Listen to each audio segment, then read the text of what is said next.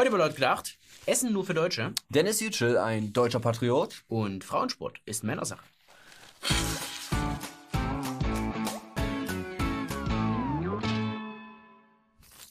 In Essen wird das Essen knapp. Zumindest an der Essener Tafel.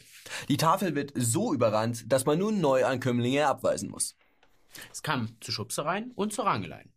Deutsche wurden von aggressiven und fordernden Flüchtlingen eingeschüchtert und haben sich letztendlich nicht mehr zur Tafel getraut. Lieber hungern, als schikaniert und attackiert zu werden. Und das in einem Land, wo wir gut und gerne leben. Ein Aufschrei geht durch die Medien. Der Betreiber der Tafel wird persönlich angegriffen. Er wird geradezu durch die Medienlandschaft gehetzt. Und den Worten folgen auch schon bald Taten. Ja, aufgestachelt durch die Medien werden nun die ehrenamtlichen Mitarbeiter für ihre wertvolle Arbeit attackiert und diffamiert. Und dann mischt sich auch noch die Politik ein. Also die, die die Probleme verursacht haben. Diese geben jetzt die Ratschläge, wie man die Probleme am besten aussitzen soll und wie man sie ignoriert. Angela Merkel hätte schweigen können. Angela Merkel hätte auch sagen können, sie vertraue auf die Kompetenz der Mitarbeiter vor Ort, in schwierigen Situationen richtige oder angemessene Entscheidungen zu treffen. Aber Angela Merkel wollte Stellung beziehen. Gegen die Tafel und deren freiwillige Helfer. Und beweist abermals, dass sie als Kanzlerin der Massenanwanderung gegen Aufnahmestopps für Ausländer steht. Und das konsequent. Da kann man doch nicht solche Kategorisierungen vornehmen, sagt Merkel. Das sei nicht gut.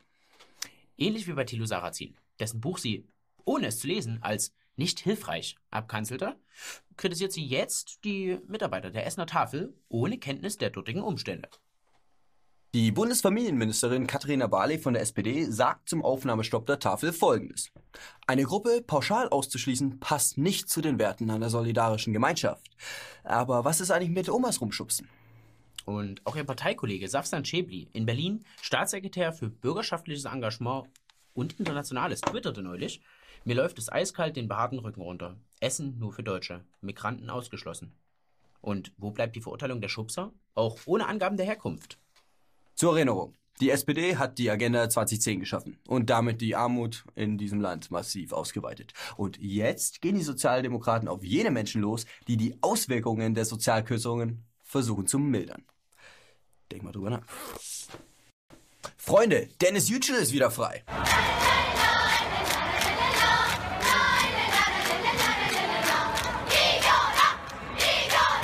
Ziemlich genau ein Jahr saß er ohne Anklageschrift in Untersuchungshaft. Ist jetzt aber wieder auf freiem Fuß dank der exzellenten Arbeit des noch Außenministers Sigmar Gabriel. Gabriel hat sich in den letzten Wochen ziemlich ins Zeug gelegt. Er traf sich persönlich mit Erdogan, dazu mit dem türkischen Außenminister und telefonierte selbstverständlich bis spät in die Nacht. Ja, Freunde, es ging hier schließlich nicht um irgendjemand. Dennis Yücel. Naja, der ist ein deutscher Patriot mit türkischen Wurzeln. Natürlich liefen die Verhandlungen ganz ohne Deals ab. Die Türkei hat nichts dafür verlangt und hätte auch nichts dafür bekommen. Es gibt kein Quid pro quo und es gibt keinen Deal, weder einen schmutzigen noch einen sauberen. Die Freilassung sei das Ergebnis eines Akts der Diplomatie. Sigmar Gabriel, ein lupenreiner Diplomat. Das hört sich ja wie in einem Märchen an. Zu schön, um wahr zu sein. Und so ist es auch in diesem Fall. Die Geschichte lief dann doch nicht ganz so sauber ab, wie immer behauptet wird. Es ist jetzt bekannt geworden, dass es Wochen vor Yücels Freilassung zahlreiche Genehmigungen gab für Waffenexporte. Und zwar aus Deutschland an die Türkei. Was ein Zufall. Zur Lieferung zählen unter anderem Marineausrüstung und Überwachungssysteme. Es ist auch von Spezialpanzern und Schutzausrüstung die Rede. Aber keine Sorge, das dient alles nur friedlichen Zwecken. Ja, und ob diese Genehmigungen mit den Verhandlungen um Dennis Yücel irgendwie im Zusammenhang stehen, ja, das wird die Regierung nicht so ganz im Detail beantworten. Aber, Zitat, man setze sich auf allen Ebenen für die Freilassung deutscher Staatsbürger ein, die in der Türkei wegen politischer Vorwürfe inhaftiert seien. Eine deutsche Allianz aus Springer, Rheinmetall und Regierung hat Dennis Yücel befreit. Dennis Yücel muss leben, auch wenn Kurden dafür sterben müssen. Neue Rekorde im Sport sind echt selten geworden. Die Technik ist einfach ausgereift und die Dopingkontrolleure, die sind aktiver denn je. Ja, also für Männer gibt es da keine besonders großen Verbesserungsmöglichkeiten mehr. Aber für die Frauenfreunde, zumindest wenn man ein Mann ist. Und deswegen treten auch immer mehr Männer bei Frauensportarten an. Und das ziemlich erfolgreich, wie man jetzt sehen wird. Im US-Bundesstaat Texas hat ein Transtrender zweimal hintereinander die Schülerinnenmeisterschaft im Ringen gewonnen. Damit wurde ein neuer Rekord aufgestellt. Aber der ist genau genommen sportlich gesehen absolut wertlos. Ja, zwei Gegnerinnen sind gar nicht erst gegen ihn angetreten. Als Grund wurde eine Angst vor einer möglichen Verletzung genannt. Und auch die Halbfinalgegnerin war ziemlich überrascht. Zitat. Entscheidend war definitiv die Kraft. Ich hatte nicht erwartet, dass er so stark war. Ja, Ihrer Meinung nach sollte der Transtrender sich in diesem Moment entscheiden. Entweder den Sport aufgeben oder die Geschlechtsumwandlung.